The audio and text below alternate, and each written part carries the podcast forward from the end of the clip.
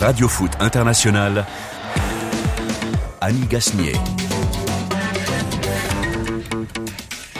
Bonjour à tous et merci d'être au rendez-vous de Radio Foot International sur la radio mondiale. En cette fin d'après-midi, nous évoquerons tout d'abord Kylian Mbappé, le jeune champion du monde, a parlé. Et ça fait parler. Il s'explique et déjà on commente, on critique, alors que les dirigeants du P S G et du Real Madrid continuent à se disputer ce prodige du football. Quel sera le futur de cet attaquant qui semble maîtriser sa carrière ? Comme on se retrouve trois ans après la demi-finale de Coupe du Monde, les Bleus retrouveront les Diables Rouges pour une place en finale de la Ligue des Nations. Un parfum de revanche flotte dans l'air. C'est ce que nous dira euh, un Belge. Il nous le confirmera. Bonjour Simon Bourtembourg. Bonjour. Merci hein, de, des journalistes de, de la rédaction de Bruxelles. Les matchs de qualification pour le prochain mondial en Afrique. Les joueurs de Guinée-Bissau hospitalisés quelques heures avant leur rencontre face au Maroc. Quel effet! Et puis les éléphants iront jouer en Afrique du Sud contre le Malawi avec Serge Aurier, mais sûrement sans Sébastien Haller. Et pour évoquer ces sujets dans ce studio, il y a aussi Karine Galli. Bonjour Karine. Bonjour. Bonjour. C'est Bonjour. Une voix différente. Marthe Simpson, c'est ça ? Il paraît, je ne regardais jamais Marthe. Le dessin animé, mais il paraît, hein, c'est ce, qu'on va, ce qu'on m'a dit aussi. On peut euh... avoir différentes voix, là c'est une voix de, de, de malade, plus ou moins. De malade, oui, elle est là avec sa, sa bouteille thermos euh, et euh, elle a la voix un peu euh, fatiguée, Karine, euh, Karine Galli. Bonjour euh, Patrick Juillard. Bonjour Annie, bonjour à toutes et à tous, j'ai ma voix normale, profitons-en avant que je tombe malade avec tous les éclopés qui traînent dans ce studio. Bonjour Naïm Moniolle. Salut Annie, salut vous à tous. Vous aussi, vous êtes pris par les microbes ? Ah, moi aussi, je suis un éclopé aujourd'hui. Écoutez, on a un refrain pour vous aujourd'hui, pour les éclopés. Je suis fan de Patrick Bruel en plus. C'est magnifique. C'est bah, magnifique. Euh, il semble que Laurent Salando avait tout deviné là. Quel et bon choix. Qu'est-ce qu'il est fort. Hein. C'est fabuleux. C'était, il s'était terriblement fait huer lors de l'inauguration de l'Alliance euh, Riviera à Nice. Euh. Puisqu'il est supporter du P S G, ah. C'était pas forcément une bonne idée. Ça fonctionne pas. Voilà, ça rappelle des souvenirs foot pour moi. Mais si j'avais été dans les tribunes, je l'aurais acclamé comme toujours ah, à chaque fois que je vais le voir en concert. Ça aurait peut-être compensé, mais pas avec votre voix du jour. Alors. Un peu moins. Ça aurait été compliqué. Euh, David Finzel et Pierre Guérin m'ont aidé à préparer cette émission. Laurent Salerno est à la réalisation. Donc, allez au foot, c'est parti. Moi champion, Kylian Mbappé, nerveux vif comme Kylian Mbappé, deuxième finale Kylian Mbappé, Brasno comme Kylian Mbappé, Kylian Mbappé, Kylian Mbappé, Mbappé, Kylian Mbappé, Kylian Mbappé, Kylian Mbappé, wesh, wesh, Kylian Mbappé.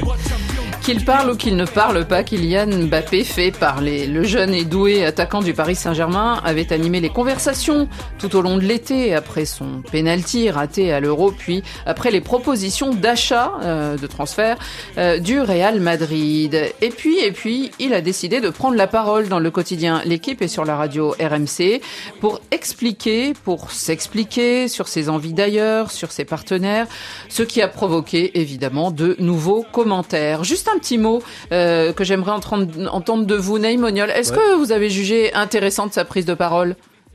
Intéressante, oui. Oui, c'est toujours intéressant de l'entendre parler. L'interview est sympa. Après, est-ce qu'on en retire quelque chose d'incroyable ? Non. Mais c'est intéressant. Incroyable, non, mais peut-être nouveau ou peut-être... Non, on n'a rien euh, appris. Non. Bon, vous n'avez rien appris. Euh, Patrick Juillard ? Oui, c'est une interview bien menée. On sent son habileté, mais après, sur le fond, sur le contenu, sur les révélations, euh, je trouve qu'il n'en dit pas. Finalement pas beaucoup qu'on ne sache déjà, et je trouve surtout qu'il n'insulte pas l'avenir et qu'il se ménage pas mal de portes de sortie, ce qui montre aussi son intelligence, mais on va en parler. Oui, on va en parler de ces portes de sortie. Euh, Karine. Alors autant je connaissais Patrick Bruel, autant là je ne valide pas du tout ce choix de chanson, je ne sais pas ce que c'est. Mais c'est, pour revenir... C'est un rap qui nous vient d'Europe de l'Est et c'était juste après euh, la Coupe du Monde, ah, euh, en l'honneur de Kylian Mbappé. Mbappé. Parce qu'il le répète sans cesse, donc oui, ça oui, on, on il les aime beaucoup. Ouais. Mais euh, non, si alors moi je pas, c'est de Roumanie, mais ah. il faudra vérifier. Il faudra peut-être nous la faire écouter. Non, moi j'ai trouvé que c'était très euh, important quand même qu'il prenne la parole parce qu'il le fait très rarement. On lui reproche souvent de ne pas parler. On lui avait reproché de ne pas dire sa position par rapport au P S G. Là, il a été très clair. Oui, il voulait partir. Euh, après, ce que je comprends pas, c'est qu'il explique que c'est une décision qui était réfléchie et qui prend toujours des décisions réfléchies. Donc, que l'idée et la volonté de partir du P S G pour le Real Madrid, c'était pas un coup de tête. Et aujourd'hui, sa maman... Euh, Alors, on va y venir à ça. Dit l'inverse. On va, oui, qu'en fait, voilà. il peut changer du jour au lendemain. Donc, il y a euh, un... Oui, on se une demande... friture sur la... Voilà, euh, sur la communication, communication soi-disant très orchestrée de ça, la c'est, famille. C'est assez étrange. Entièrement d'accord. D'abord, on avait envie de parler football avec lui. Et je pense que ceux qui lui ont parlé avaient envie aussi de parler football. Et on va l'écouter. Euh, un extrait de, de cette interview radio. Il parle évidemment de son nouveau partenaire. Et il parle donc de génie du foot. Léo Messi, il a Achraf Hakimi qui a pris le couloir. Léo Messi va piquer dans l'axe. Léo Messi va y aller tout seul. Il va servir Mbappé. La talonnade. Messi. Oh Jouer avec Messi, c'est facile. Jouer avec Messi, c'est facile. Lui, c'est le gaucher. Ouais, ouais, c'est le gaucher. C'est, c'est, c'est le joueur. Il sent le foot. Il, il, il joue toujours. Il a toujours le geste juste. Si le jeu, il appelle à dribbler toute l'équipe et marquer, il va dribbler toute l'équipe et marquer. Si le jeu, il appelle à jouer une touche, il jouera une touche. C'est vraiment son respect du jeu qui fait qu'il est vraiment ce qu'il est, quoi. L'un des plus grands de l'histoire, si ce n'est le plus grand. Tu sais, on a, on a eu vachement de préjugés, mais le mec est super tranquille. C'est un génie du foot. Ouais. Un génie du oui, foot. Ça, c'est... Non, non, non. Dès le premier jour, il avait aucun rythme, rien. Il revenait de la Copa América, il est venu, mais tu vois le talent du mec, tu vois. Et c'est, c'est un truc de fou. Patrick Juillard, on voit qu'il est resté au Paris Saint-Germain et quand même, il éprouve du plaisir à jouer avec euh, euh, Lionel Messi. Bah, j'allais dire encore heureux, non, mais il dit dans l'interview, c'est quelque chose que je n'aurais jamais imaginé. Voilà. Pour moi, Messi, il allait faire toute sa carrière au Barça, ne jamais en partir et donc... Ça faisait, partie, ça faisait partie des, des choses qui étaient pour moi impossibles dans ma carrière. Et donc, quand il est arrivé, il l'a un peu pris comme une, entre guillemets, divine surprise. Et évidemment qu'il est content et que ça a un peu fait passer aussi la pilule du fait de ne pas pouvoir être parti dès cet été au Real, parce qu'il le répète dans l'interview qu'il voulait vraiment partir, mmh. que c'était son choix. Bon, bah, le fait que Messi arrive et qu'il fasse une saison avec Messi au P S G, ben bah oui, ça...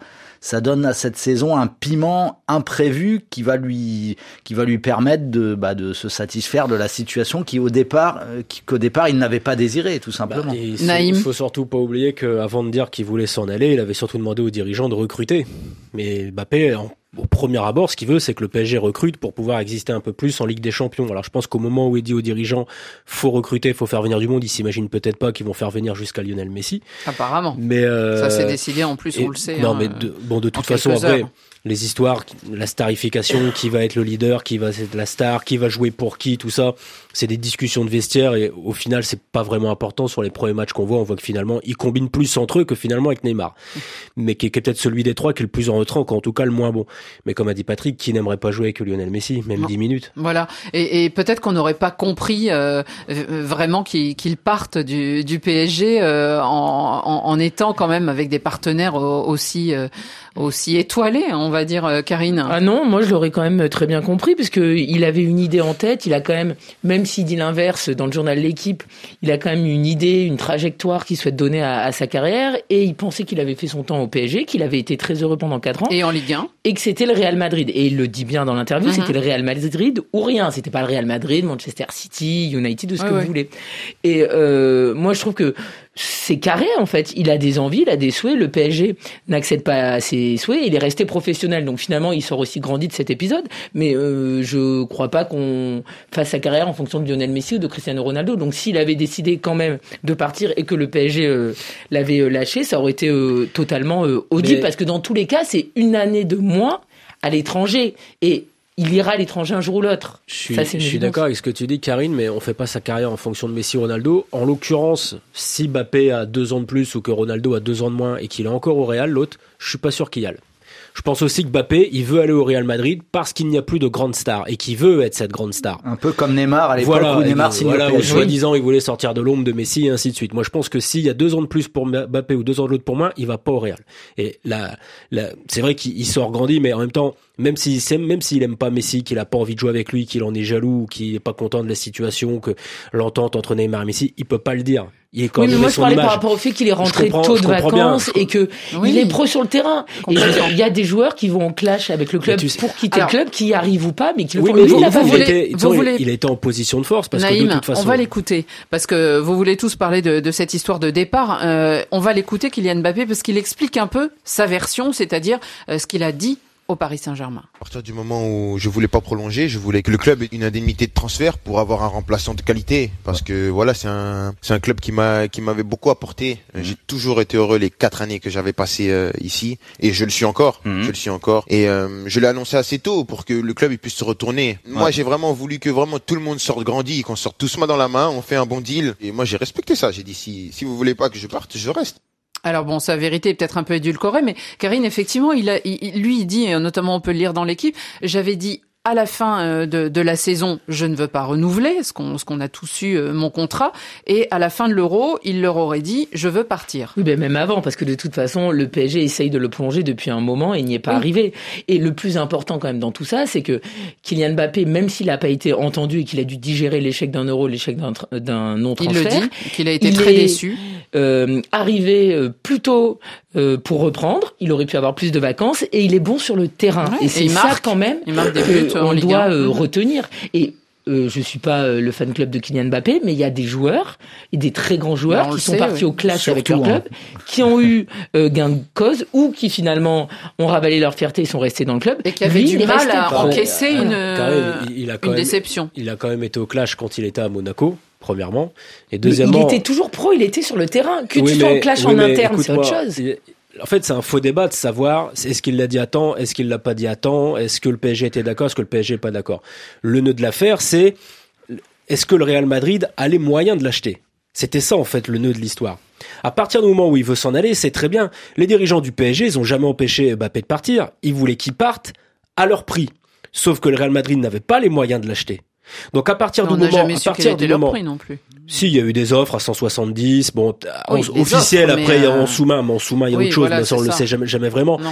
Mais à partir du moment où la décision elle est suspendue euh, aux finances du Real Madrid, mettre la pression comme ça a été fait sur la fin du mercato, que ce soit quand il est un peu plus loin dans l'interview, il dit on a dit que je parlais plus à Leonardo, lui personnellement peut-être qu'il parle à Leonardo, par contre son père non, et le clan Mbappé avec Leonardo ils peuvent pas se piffrer, ils peuvent plus se parler, maintenant c'est Nasser qui gère tout. Alors, donc il le dit aussi dans l'interview, il dit de toute façon euh, on oui. dealait directement avec Nasser, il disait pas qu'il ah bah pouvait oui, pas piffrer Leonardo. De toute façon mais le père dit, et Leonardo appelé, ça passe plus la parole. Il m'a appelé, on, on s'est parlé directement. Euh, alors On, ce qu'on a euh, entendu euh, immédiatement après cette interview, c'est le président Florentino Pérez euh, se ruer un peu euh, sur les médias espagnols pour dire « Ah ben nous, on l'attend le premier janvier, enfin on attend le, une, des nouvelles le premier janvier ». Bon, il a, il a un petit peu rétropédalé.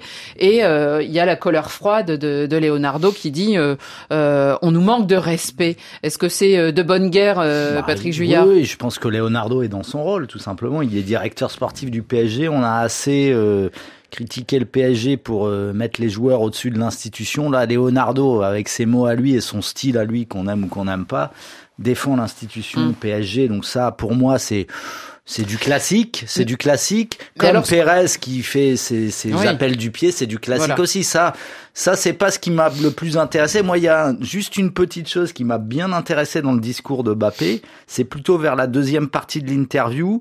Plusieurs fois, il dit « J'en ai marre qu'on me catalogue comme le joueur qui a un plan de carrière euh, mm. tout tracé, qui est une sorte de, d'ordinateur froid. » Alors ça, c'est une... d'abord, il veut un peu infléchir son image de d'un peu de, de, de, joueur, de joueur idéal à la, surdoué. Qui s'est lui-même construite, aussi. Cette image-là. Il et à partir du moment où il dit c'est le Real ou rien, c'est, c'est lui non, qui mais dit il a un plan de carrière. D'autre hein. part, je trouve que c'est assez habile parce que en disant ça, si jamais les choses changent et que c'est, de la, c'est du foot fiction, mais s'il venait à prolonger au P S G, il pourrait dire, regardez, je vous l'avais dit, euh, je suis pas toujours là où on m'attend. Vous m'attendiez au Real, ben en fait, je suis pas toujours le, le, le gars Karine, qui, a, qui suit une voie toute tracée. Quoi. Karine, voilà. justement, euh, sa, sa maman qui, euh, donc on, on sait ça aujourd'hui, hein, la maman aurait dit, euh, eh ben il y a des négociations euh, ou des discussions. Ah oui. Et ça se passe cas. très bien avec Leonardo. Non mais là, il y a un moment, euh, ils ont orchestré un plan de communication, ils ont le droit. Ils ont fait l'Équipe, ils ont fait R M C, ça faisait très longtemps qu'ils n'avaient pas parlé, mm-hmm. notamment à l'Équipe. Là, il y a carrément la maman qui fait... Euh, un tête-à-tête avec des lecteurs du Parisien, donc c'est vraiment le clan Mbappé qui décide de prendre la parole, et on a deux discours totalement différent. D'un côté, t'as Kylian Mbappé qui se présente comme un garçon qui réfléchit, qui prend une décision, et donc évidemment à partir du moment où... Et qui on... dit la vérité de vouloir partir au Real ne sera peut-être pas celle de demain. Oui, mais intéressant, il n'insulte pas la... Il voilà, dit quand quoi. même, en juillet je voulais partir euh, mm-hmm. du Real Madrid, j'ai là fait ça mon va, temps en Ligue un, mais si demain gros. je peux partir au Real Madrid, je voudrais toujours, parce qu'il ne change pas d'avis, a priori tous les jours, c'est pas ça une reste le club de ses rêves. Oui, quoi. c'est ce qu'il dit. Et mais sa maman plan de carrière. dit l'exact inverse. Sa maman dit avec Kylian... Ça peut changer du jour au lendemain. C'est quand même bizarre. La maman connaît bien son fils a priori. Ça s'appellerait pas dit... faire monter les enchères auprès du P S G. C'est ça, quand même Karine. incroyable. C'est-à-dire que en termes de com, en fait, t'as le discours c'est du fils, bizarre. le discours de la mère, et Dès au final, ce qui est surtout, ce qui est surtout curieux, c'est que normalement la mère ne s'exprime pas, ne s'exprime pas. C'est, c'est pas, très c'est, rare. Oui, ouais. c'est pas elle qui gère, c'est le père. Là, peut-être qu'en Soumain, quand ils sont à deux, elle s'occupe de son euh, fils, c'est bien normal, mais de, de, de manière officielle, publique, elle prend très peu la parole. Oui, elle est très présente en off. Sur, sur l'aspect, sur l'aspect des transferts et tout. Après, Mbappé, il est pas idiot. Mbappé, il veut aller au, au, au P S G. Le, au, Mbappé au veut aller au Real Madrid. Le Real Madrid n'a pas les moyens de l'acheter à l'instant T. Donc, c'est-à-dire que le deal proposé par le P S G, c'est, tu prolonges, et on acceptera l'offre qu'ils nous font, même si elle est vingt, trente millions en dessous de ce qu'ils avaient déjà proposé, proposé. Ce qu'on veut, c'est que tu ne partes pas libre. Mm-hmm. En ouais. fait, c'est ça. Là-dedans, c'est ça comme pour tout. Hein. Faut, deal, faut, être, faut, faut suivre l'argent, tout simplement. Bon, donc euh, Kylian Mbappé. Euh, c'est comme euh, au bon Juste, à pour revenir par rapport à l'interview, moi, il y a vraiment quelque chose qui m'a aussi intéressé, c'est qu'il parle du fait qu'il a été perçu comme un joueur égoïste qui finalement ne bonifiait pas l'équipe, et cetera. Moi, quand je lis ça, j'ai l'impression qu'il parle de choses en interne. Et on sait, on a des retours en équipe de France mm-hmm. où il y a eu euh, des tensions, il y a eu des problèmes. Et euh, il ne parle pas des supporters. Les supporters, ils s'en foutent. Il en parle. Hein. Les supporters, ils le huent mm. au, au parc parce que soi-disant, ils l'aiment, mm. et cetera. Et tout. Donc là, il parle de choses en interne. Et c'est dommage, d'ailleurs, je trouve qu'il ne soit pas euh, interrogé à nouveau là-dessus parce qu'il y a eu des problèmes en équipe de France. Il y a, entre guillemets, des clans. Pas tout est rose en équipe de France, notamment autour de l'importance euh, qu'on a donnée à, à Kylian Mbappé. Et aujourd'hui, c'est un problème en équipe de France. Pas Kylian Mbappé, mais le fait qu'il n'y ait pas une osmose euh, totale en bleu et que clairement, de toute façon, il y a deux leaders, il y a un Kylian Mbappé et il y a un Antoine Griezmann. Et c'est quand même pas l'amour fou. Et sur le terrain, ça se voit aussi. C'est ça le principal. Et, euh, et c'est dommage qu'il n'ait pas été un petit peu plus interrogé là-dessus parce que il ça, a peut-être c'est, été c'est... plus interrogé. Il a peut-être pas répondu. Oh, aussi. Non, mais, carrément, alors, c'est c'est le présent de l'équipe de France. C'est plutôt alors, l'angle P S G qui était oui. servi dans les oui, non, mais surtout, totalement l'équipe de France. Surtout France alors, oui, mais il est en équipe de France et c'était sans doute, ça aurait été malvenu qu'ils disent ça. Euh, oui, sauf qu'il dit qu'il était peut-être même match. prêt à se retirer de l'équipe de France. Donc, oui, euh, si ça, ça, ça, ça, c'est de la com. Euh, ah bah, bien sûr. Mais il le dit dans l'interview encore là que si, s'il non. a un problème, il peut se retirer. En tout cas, il dit qu'il sait où il sera euh, en, à l'été deux mille vingt-quatre. Il sera dans l'équipe des J O, qu'il en fera même peut-être l'affaire de son, d'un, contra, d'un alinéa dans un contrat, c'est-à-dire jouer pour la médaille d'or ici aux J O qui se dérouleront en France mais et à top, Paris. On peut lui dire que bravo pour ça. Mais, mais il, dans, dans le genre, j'ai un plan de carrière, c'est très clair. Oui, non, mais de toute façon, on sait qu'il a un plan de carrière. Il ne bah oui, rappelle justement. pas quelqu'un, un joueur qui avait joué les J O et qui, dans son pays... Euh, Neymar. Neymar. Voilà, ouais, mais, voilà. Euh, ça alors, y ressemble. C'était pas dans son pays, mais il euh, y a aussi euh, Messi. Aussi, hein, aussi. Qui a gagné la médaille d'or, mais c'était pas euh, chez c'était lui. Pas, c'était pas en Argentine. Kylian, en tout cas, est avec les Bleus. Ils étaient à Clairefontaine, ils sont maintenant à Turin, car demain, les choses très sérieuses vont commencer. Ça sera sa cinquantième sélection à vingt-deux ans. C'est déjà quelque chose de très grand pour un match éliminatoire ô combien important.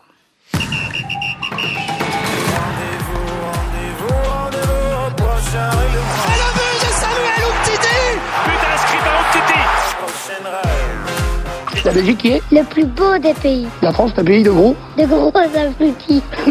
Exact.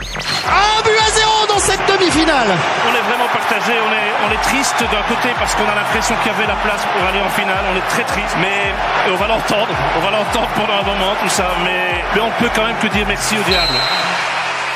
C'est dommage, mais bon, ça c'est le foot. Aujourd'hui, c'est pas notre jour et après tu perds euh, avec un corner et ça c'est dommage. Et c'est frustrant parce que tu perds pas contre une équipe qui était meilleure. Je crois pas que la France est meilleure que nous, mais bon, c'est le foot. Rendez-vous, rendez-vous, rendez-vous sûrement au prochain rêve.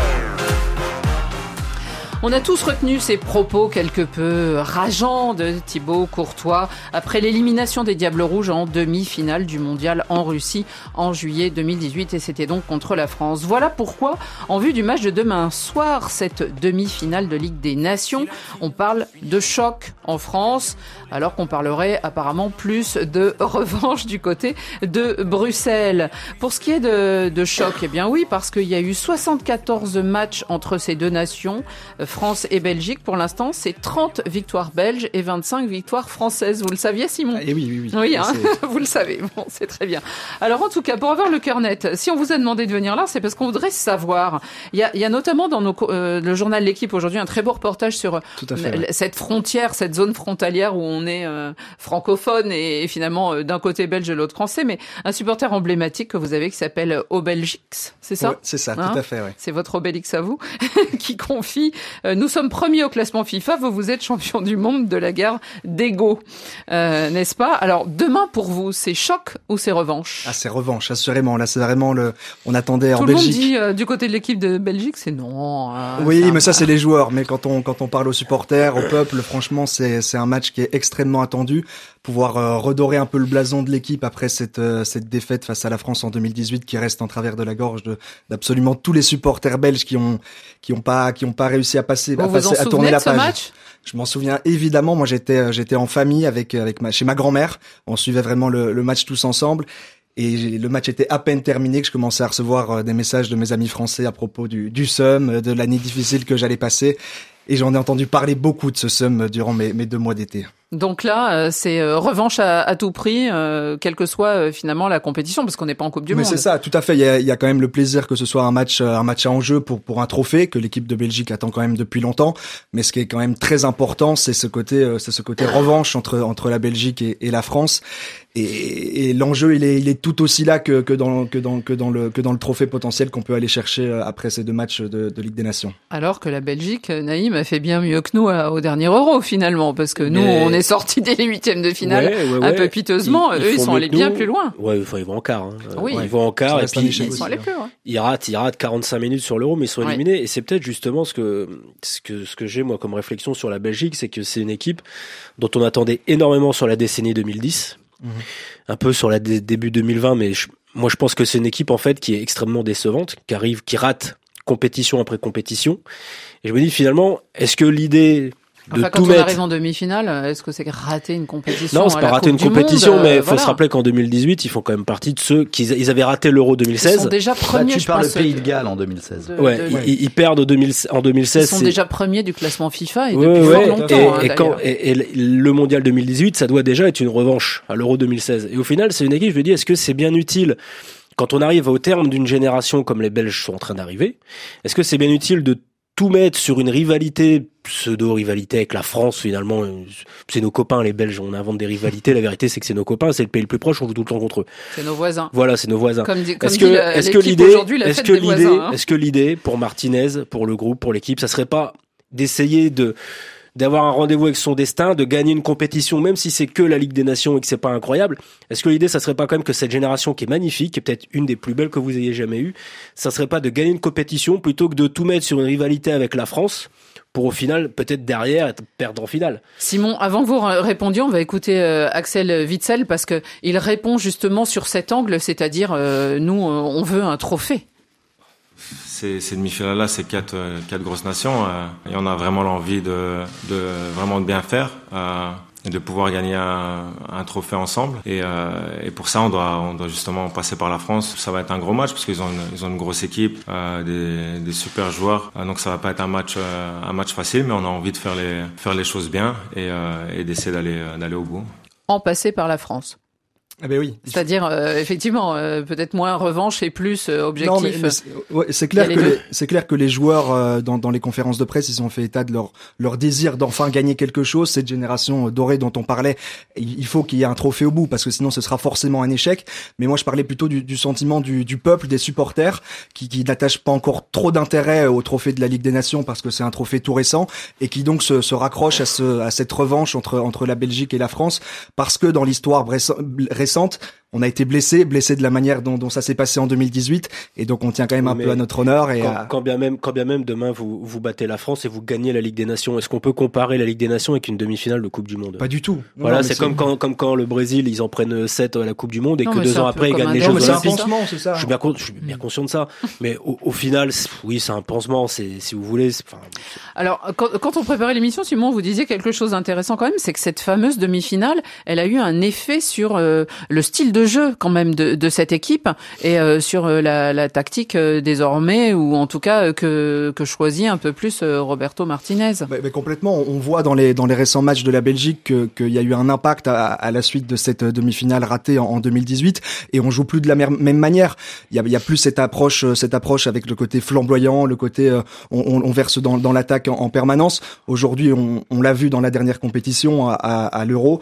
Il y, a, il y a cette volonté de descendre un peu plus bas, de, de, de, de jouer en bloc, de, de jouer rapidement dans les transitions. Un peu la, la méthode Deschamps qui a fonctionné en deux mille dix-huit et qu'on se, se dit pourquoi pas appliquer avec, avec notre groupe talentueux, et peut-être que ça pourrait nous permettre de, de, d'avoir quelque chose à la fin. Patrick Juillard, est-ce qu'ils étaient trop romantiques, les Belges, à la Coupe du Monde de deux mille dix-huit ? On n'est jamais trop romantique. On n'est jamais trop romantique. Euh, en France, on a un paradoxe, c'est qu'on a gagné beaucoup de nos trophées en n'étant pas forcément la meilleure équipe du tournoi, mais en étant la plus solide, la plus difficile à battre et la, finalement la plus coriace, la plus rugueuse.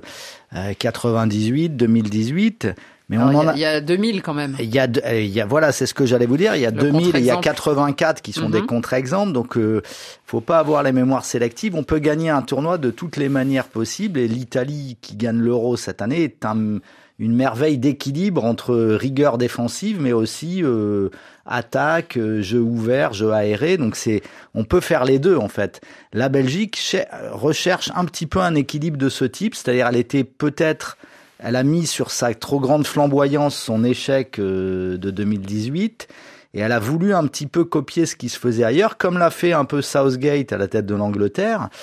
Bon, et la vérité, le football, c'est pas une science exacte et je pense qu'il faut que la Belgique trouve sa propre voie et ne cherche pas forcément à copier ce qui se fait ailleurs. Karine, vous, vous aimez la Belgique ? Ah oui, oui, moi c'est vraiment euh, pour le coup... Une... Vous de Grimaud aimez les voisins belges. Oui, oui, non, mais parce qu'en plus c'est une équipe qui est belle à avoir joué et je pense que aussi quand même lors de cet Euro, on dit que c'est un échec parce qu'effectivement il n'y a pas de victoire au bout et parce que sûrement il y a quand même de grandes chances que cette génération dorée au final n'ait pas un titre majeur parce que même s'il y avait la Ligue des Nations, c'est quand même un, un lot de consolation.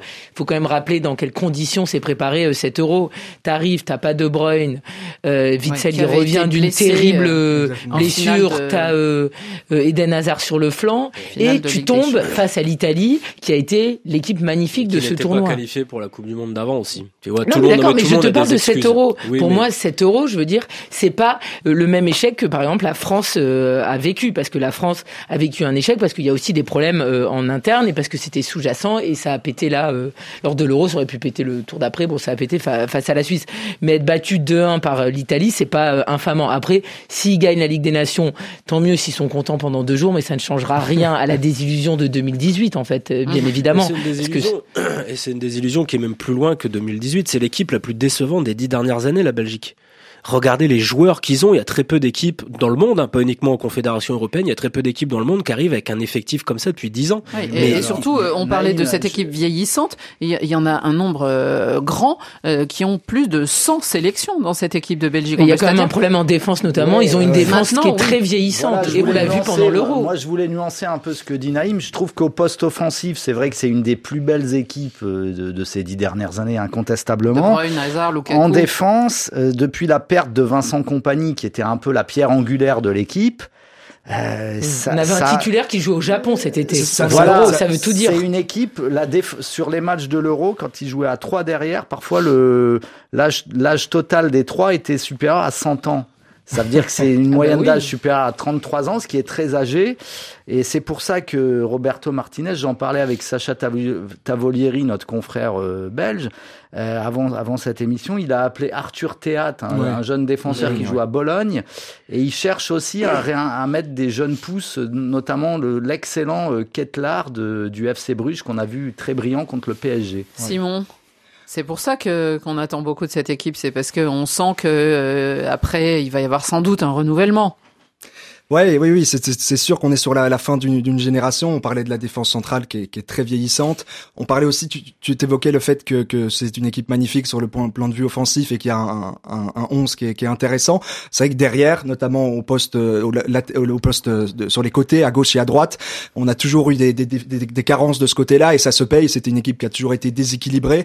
Et donc oui, le, l'armada offensive est intéressante, mais ça suivait pas forcément derrière. Et donc pour, pour le foot, pour le futur, pour, pour la suite après cette génération. Là, ben on se pose encore des questions parce que vous évoquiez le, le joueur Alexis Théat qui a, qui a vingt et un ans, qui, qui, qui est à Bologne, mais il a clairement pas encore l'envergure pour jouer en équipe nationale de manière régulière. Donc on, on cherche un peu la, la génération d'après, on l'a pas encore, donc il faut maintenant capitaliser sur ceux qui sont encore en place parce qu'ils le seront peut-être plus dans, dans pas très longtemps. Vos forces, ça reste quand même euh, au moins Lukaku et De Bruyne parce qu'il y a, il y a, il y a, on se pose des questions, c'est autour de Eden Hazard. Comment, comment il va Eden Hazard quand il est Diable Rouge?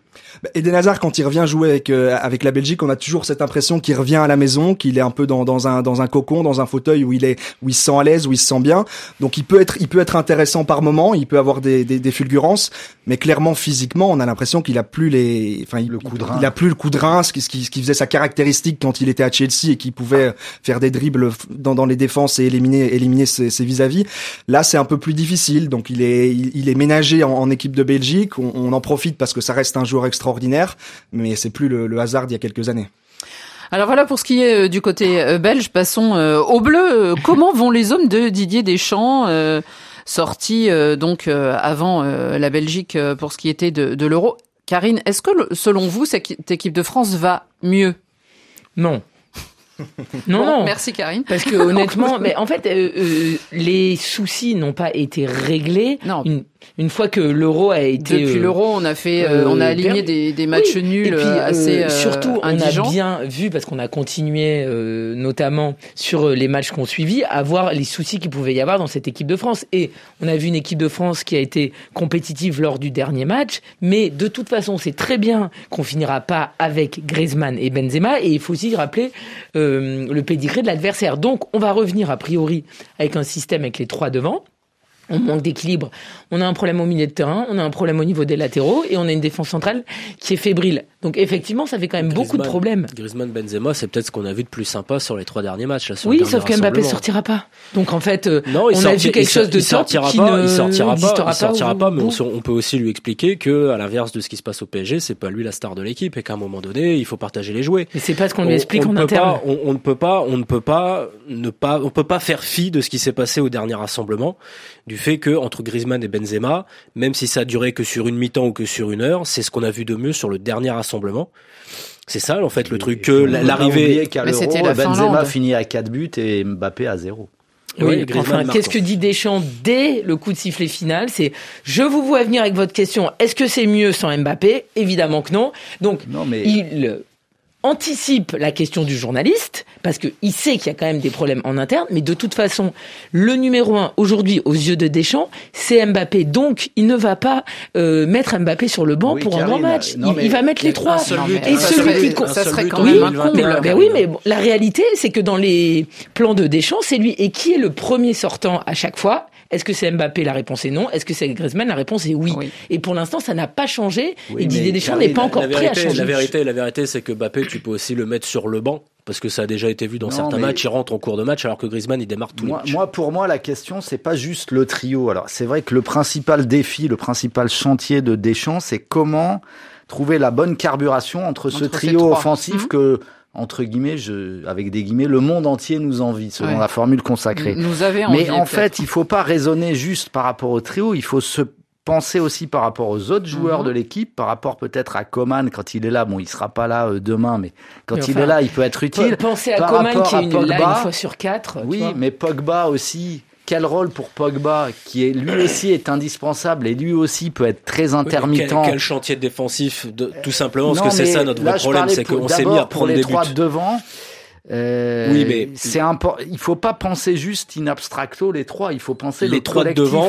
Peu importe la manière dont ils jouent, tu sais qu'ils sortiront pas. Oui, mais justement, par contre, donc, faut, tu faut sais qu'ils seront là. Que l'équipe carbure avec eux. Là, là où on a du mal à identifier, à c'est qui, qui derrière.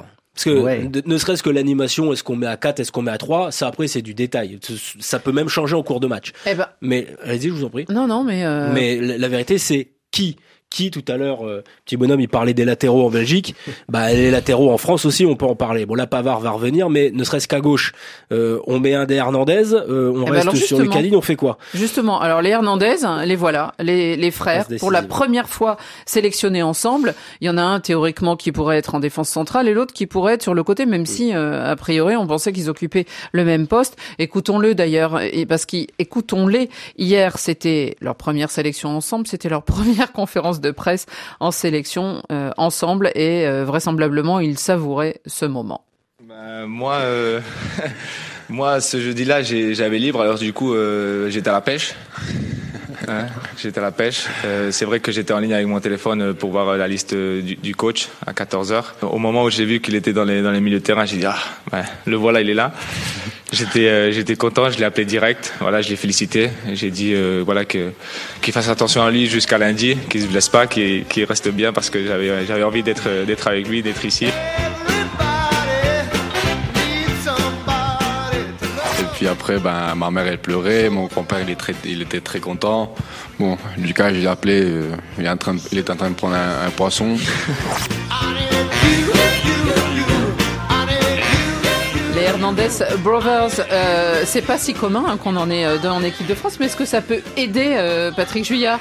Aider, oui, certainement, puisque l'accueil, d'un, le bizutage qu'il a, qu'il a subi lors du de dernier rassemblement, bah oui, forcément que ça aide. Le frère va le briefer, va lui apprendre à qui, qui sont les hommes de base, qui fait quoi dans le groupe, les choses qu'on ne sait pas forcément quand on regarde les choses extérieurement, même s'il devait déjà en parler avec son frère précédemment. Donc oui, ça va forcément aider. La dernière fois, c'était les frères Révelli, c'est les années soixante-dix. Ouais.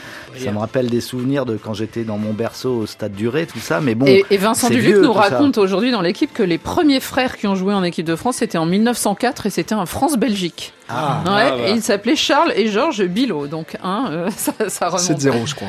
Ouais. Karine, est-ce que Didier Deschamps, pour vous, a repris la main sur cette équipe de France ? Parce qu'à la fin de l'Euro, on avait l'impression que... Euh, c'était pas tout à fait le cas. Euh, non, pas encore. Non, non, pas parce encore. que en fait, euh, je, je suis en boucle là-dessus, mais c'est quand même le, le plus important. Est-ce que en interne tout se passe bien et toutes les décisions prises sont bien vécues par le groupe ? La réponse est non.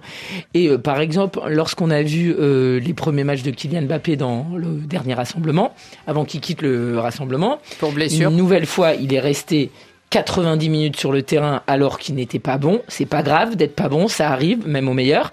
Mais il y a quand même une hiérarchie qui euh, parfois fait grincer des dents. C'est pas un peu comme avec Messi, on ne sort pas parce qu'il peut toujours se passer quelque chose. Mais bien sûr, mais sauf que en attendant, il y a un autre joueur et qui peut toujours passer quelque chose. Les états de service de Griezmann sont su- restent supérieurs à ceux de Mbappé en équipe de France. Et quand même, au final, le premier sacrifié entre les deux, entre les deux, le premier sacrifié, c'est Griezmann.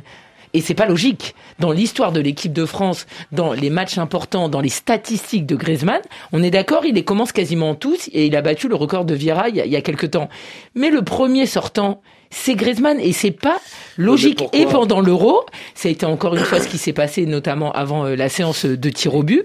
Et si tu es persuadé que Griezmann est ton homme numéro un, eh ben, tu le sors pas. Sauf que dans la tête de Deschamps et dans la tête du staff, le numéro un est devenu Mbappé. Oui, mais tu, tu peux, tu peux le ménager, tu peux le sortir pour le ménager, mais il y a autre chose, c'est que dans le profil de jeu, tu peux davantage changer le, la disposition de l'équipe en, en sortant Griezmann qu'en sortant Mbappé. Mbappé, si tu le fais sortir, c'est pour faire du poste pour poste quasiment. Tu sors un mec rapide pour faire entrer un mec rapide.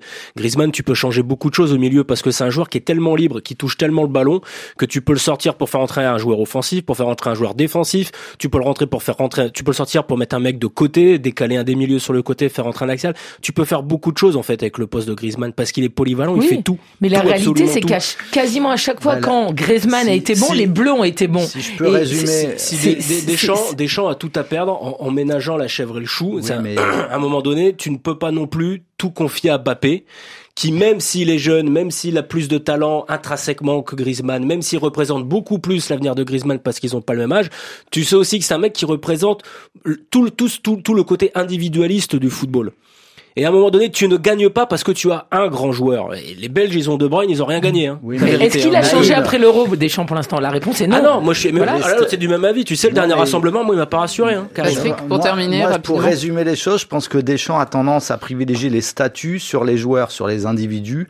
C'est-à-dire qu'on a, dé... il a décidé que l'avenir était Mbappé et il, Il va donc le privilégier bah, par, décidé, euh, systématiquement ans, par rapport à Griezmann, alors que les performances sur le terrain ne le méritent, ne le justifient pas forcément. Et c'est vrai que c'est un peu un problème. Dernière chose, hein, qu'est-ce que vous prévoyez pour demain soir, euh, les amis, avant qu'on demande à notre ami belge euh, Belgique.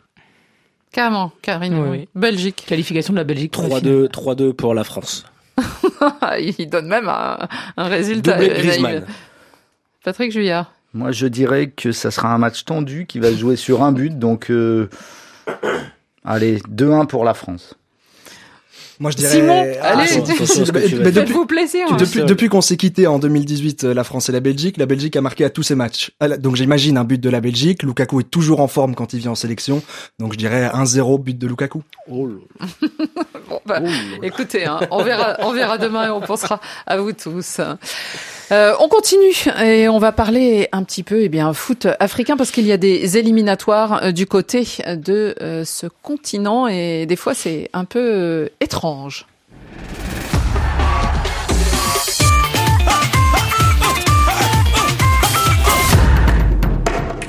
Patrick Juillard, on ne sera pas obligé d'en venir à tous les détails, mais euh, il y a quand même eu euh, à noter euh, ces dernières ah, heures, c'est ce cauchemar vécu par la sélection de la Guinée-Bissau. Elle affronte l'équipe du Maroc, c'est ce soir. Les joueurs sont arrivés hier à Rabat en tant que premiers de leur groupe I. Alors bien sûr, il manque sur quatre équipes, il y en a deux qui, à qui il manque un match, donc c'est un peu euh, bizarre comme classement pour l'instant. Le Soudan étant dernier et la Guinée étant comme le Maroc.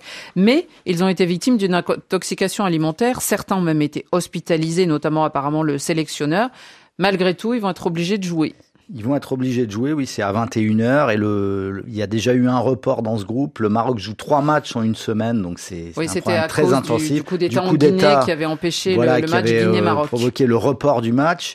Et là, effectivement, moi j'ai reçu euh, tôt ce matin, euh, avec mon, mon correspondant euh, africain, des, des images venant de la, du, du secrétaire général de la Fédération Bissau-Guinéenne, des images assez... Euh, un peu gore, disons, mm-hmm. un peu, oui, un peu de gens malades, dures. Mm-hmm. Et euh, donc, il nous expliquait que le, la totalité des joueurs et des membres du staff avaient souffert de, d'une intoxication alimentaire, qu'une partie avait été conduite à l'hôpital euh, toute la nuit, donc ils n'avaient pu euh, avoir un, une récupération euh, normale. Donc, dans quel état vont-ils être? D'autant qu'en plus, ce sont des doubles confrontations, donc que dans trois jours, ils jouent un, la première manche ce soir et la deuxième dans trois jours contre la même équipe, sur, dans le même pays, puisque le terrain ouais. euh, de Guinée-Bissau avait été suspendu par la C A F ouais. et que c'est le Maroc qui avait abrité le match, alors que le, lors du précédent tour, c'était la Mauritanie qui avait abrité le match. Le Maroc qui s'est un peu sacrifié euh, pour la C A F pour abriter des matchs d'équipe où le terrain neuf, était suspendu. Hein, donc, euh, c'est une ouais. mini-canne mmh. en fait. Et donc, bah, c'est vrai que ça met le, bah, la pression un petit peu. Quoi. C'est une équipe qui surtout n'a pas de cuisinier. Alors voilà, c'est-à-dire c'est que qu'on voit l'importance c'est, peut-être aussi c'est-à-dire euh, que la, dans les staffs. J'ai posé des questions à des des membres de staff d'autres équipes à disons à moyens limités comme le le Togo, les Comores et on m'a expliqué que pour ce type de déplacement en général, ils venaient sans euh, ils ne prenaient pas un cuisinier, ils donc les diététiciens composer des menus avec les cuisiniers de l'hôtel où l'équipe était logée mmh. et que en général ça se passait comme ça et que c'est uniquement sur les, les phases finales de grands tournois quand l'équipe fait un stage d'un mois ou cinq semaines que là les les, les staffs viennent avec tout, tous les cuisiniers qui composent tous les menus avec leur propre enfin avec leur propre comment c'est... dire plat et mmh. leur choix voilà leur propre choix. Est-ce que c'est un accident? Ça, je suis incapable de vous le dire parce que moi, on m'a accusé euh, que j'ai sorti, dans, j'ai relayé les informations et les, les déclarations aussi de, de certains, membres, de du certains membres du staff qui accusaient clairement, on a mis quelque chose dans notre dîner, enfin, on nous a euh, en gros intoxiqués.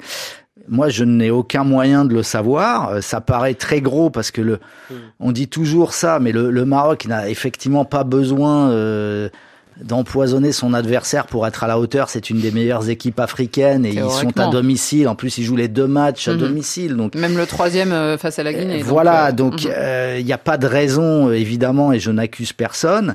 Maintenant, c'est vrai qu'il y avait déjà eu un précédent euh, en deux mille dix-sept lors d'un match euh, Maroc-Gabon où on se rappelle de la fameuse affaire du jus d'orange où certains joueurs ma- gabonais n'avaient plus joué le match. Enfin, ils avaient eu des, une sorte d'indigestion. Donc bah les oui, c'est forcément ça ne va les ça va faire jaser et vu comment se propagent aujourd'hui euh, tout, toutes mmh. les rumeurs et avec les réseaux sociaux, forcément, euh, oui, c'est toxique. C'est très toxique pour, pour nos, nos, d'abord pour les malheureux Bissau-Guinéens qui ont fini à l'hôpital, mais pour le foot africain en général, quoi. Bon, alors malheureusement, hein, euh, il devrait euh, jouer le match euh, ce soir euh, comme prévu. Il y a un autre match aussi, euh, et peut-être surtout un joueur sur lequel on voulait s'arrêter. Il fait partie de, du groupe des éléphants de la Côte d'Ivoire. C'est Serge Aurier, l'ancien joueur du Paris Saint-Germain, euh, qui jouera donc avec son équipe nationale, mais qui vient tout juste de rebondir à Villarreal. Passant de la Première Ligue, il était avec Tottenham, je vous le rappelle, à la Liga, et où il retrouve son ex-coach, Unai Emery. Yeah, of course, that is a... C'est une bonne opportunité pour moi parce que je connais déjà l'entraîneur. Nous avons passé de très bons moments ensemble au P S G. Avant que je signe ici, il m'a appelé et il m'a tout expliqué. Je suis heureux de travailler à nouveau avec lui. Nous avons une bonne relation. C'est un bon rebond pour Serge Aurier, oui. euh, Naïm Moniolle, parce que... C'est même un sacré hein rebond d'ailleurs, parce que c'est... La Liga. Il, il joue en Liga, il joue dans une équipe qui joue la Ligue des Champions, hein, dans le groupe de Manchester United. C'est une équipe qui joue le haut de tableau, avec un entraîneur qui fait jouer. C'est une équipe qui est appréciée en Espagne, dont on va régulièrement chercher les joueurs pour renforcer les grosses le équipes. Donc c'est sous-marin jaune. Hein. Voilà, donc c'est très très bien pour lui. Et plus, surtout que Serge traverse des moments un peu compliqués depuis quelques temps, dans sa vie professionnelle et dans sa vie privée. Et puis surtout, il a que vingt-huit ans, Serge Aurier.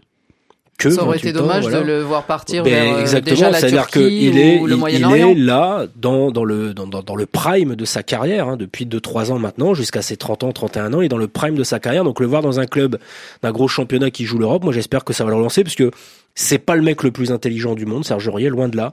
Mais je pense que dans le fond, c'est un bon gars. Et moi, je, j'aime bien quand les bons gars s'en sortent bien, en fait. Karine, vous aussi ? Euh, moi aussi, quoi. Le meilleur. Vous êtes hein, content. Évidemment. Euh, contente, non, ce serait un bien grand mot. Non, non, non, mais qu'un bon je, gars je, s'en je sorte. Je ne suis pas euh, tous les matins les nouvelles de, de Serge Aurier, mais ce qui est sûr, c'est qu'il arrive chez... Vous n'avez pas Périscope ? Non, non, je n'ai jamais eu ça d'ailleurs. Je ne sais pas si ça existe encore.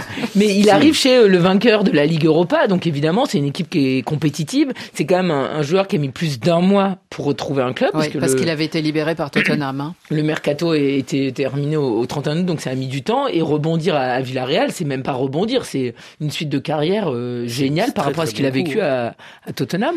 Et ça, c'est bon pour aussi les éléphants, évidemment, Patrick Juillard. Oui, bien sûr, c'est un homme de base des éléphants parce qu'il incarne aussi une certaine euh, mentalité, euh, un côté guerrier sur le terrain qui est qui a toujours été apprécié de ces différents sélectionneurs qui sont succédés à la tête de, de cette équipe. Donc oui, c'est un, une bonne chose. Et Villarreal qui prend une coloration assez africaine cette saison, puisque rappelons qu'ils ont recruté cet été Boulaïdia, l'ancien ouais. attaquant du Stade de Reims, et nommé au prix Marc-Vivien Foé. Ils avaient également euh, re, bien relancé Zambo Anguissa après euh, une année difficile à Fulham. Ils ont Samuel Chukwueze, un ailier nigérian. Euh, ils, ils ont eu Toko Ekambi qui a fait des bonnes choses là-bas et c'est grâce à cela qu'il est les repart... bah, repassé à l'O L. Unai Emery est quand même beaucoup plus dans la balance, quoi. Connaît oui. bien euh, Serge Aurier pour le moins et il n'y a pas de passif entre ouais. Serge Aurier et Unai Emery. Alors que je pense que si, si Laurent Blanc avait été l'entraîneur de Villarreal, il n'aurait pas non. signé là-bas. Bon. Il n'arrive pas là, il n'arrive pas là par un jeu d'agent, de relations, de copinage, de machin. On peut quand même supposer qu'Unai Emery l'a fait venir parce qu'il compte sur lui d'un point de vue sportif et c'est, c'est une très très bonne nouvelle pour lui. Il était pisté aussi par le Fenerbahçe, donc c'est, oui. c'est, c'est bien mieux d'aller voilà, à Villarreal à vingt-huit ans. Le Fenerbahçe, c'est un club respectable avec des bons effectifs, peut-être mais ensuite. C'est pas fait pour un joueur de vingt-huit ans qui a encore de l'ambition. Là, il a trouvé un club qui semble apte à le relancer, je pense. Patrick Juillard, apparemment, ils vont devoir par contre se passer, c'est de Sébastien Haller euh, à cause d'une cigogne. À cause d'un heureux événement. Bah oui, c'est hein ça, la cigogne qui va le faire papa une fois encore. Et, voilà. Et du coup, il il a pas rejoint Abidjan et peut-être qu'il rejoindra Johannesburg pour jouer le Malawi. La première manche, en tout mmh. cas, et peut-être que seulement la seconde, je ne sais pas. Donc euh, ça, j'ai, j'ai pas le plan de vol de Sébastien Haller, mais bon, je pense qu'il sera excusé. Et, euh, surtout que la Côte d'Ivoire a récupéré des, des joueurs en vue de ce déplacement.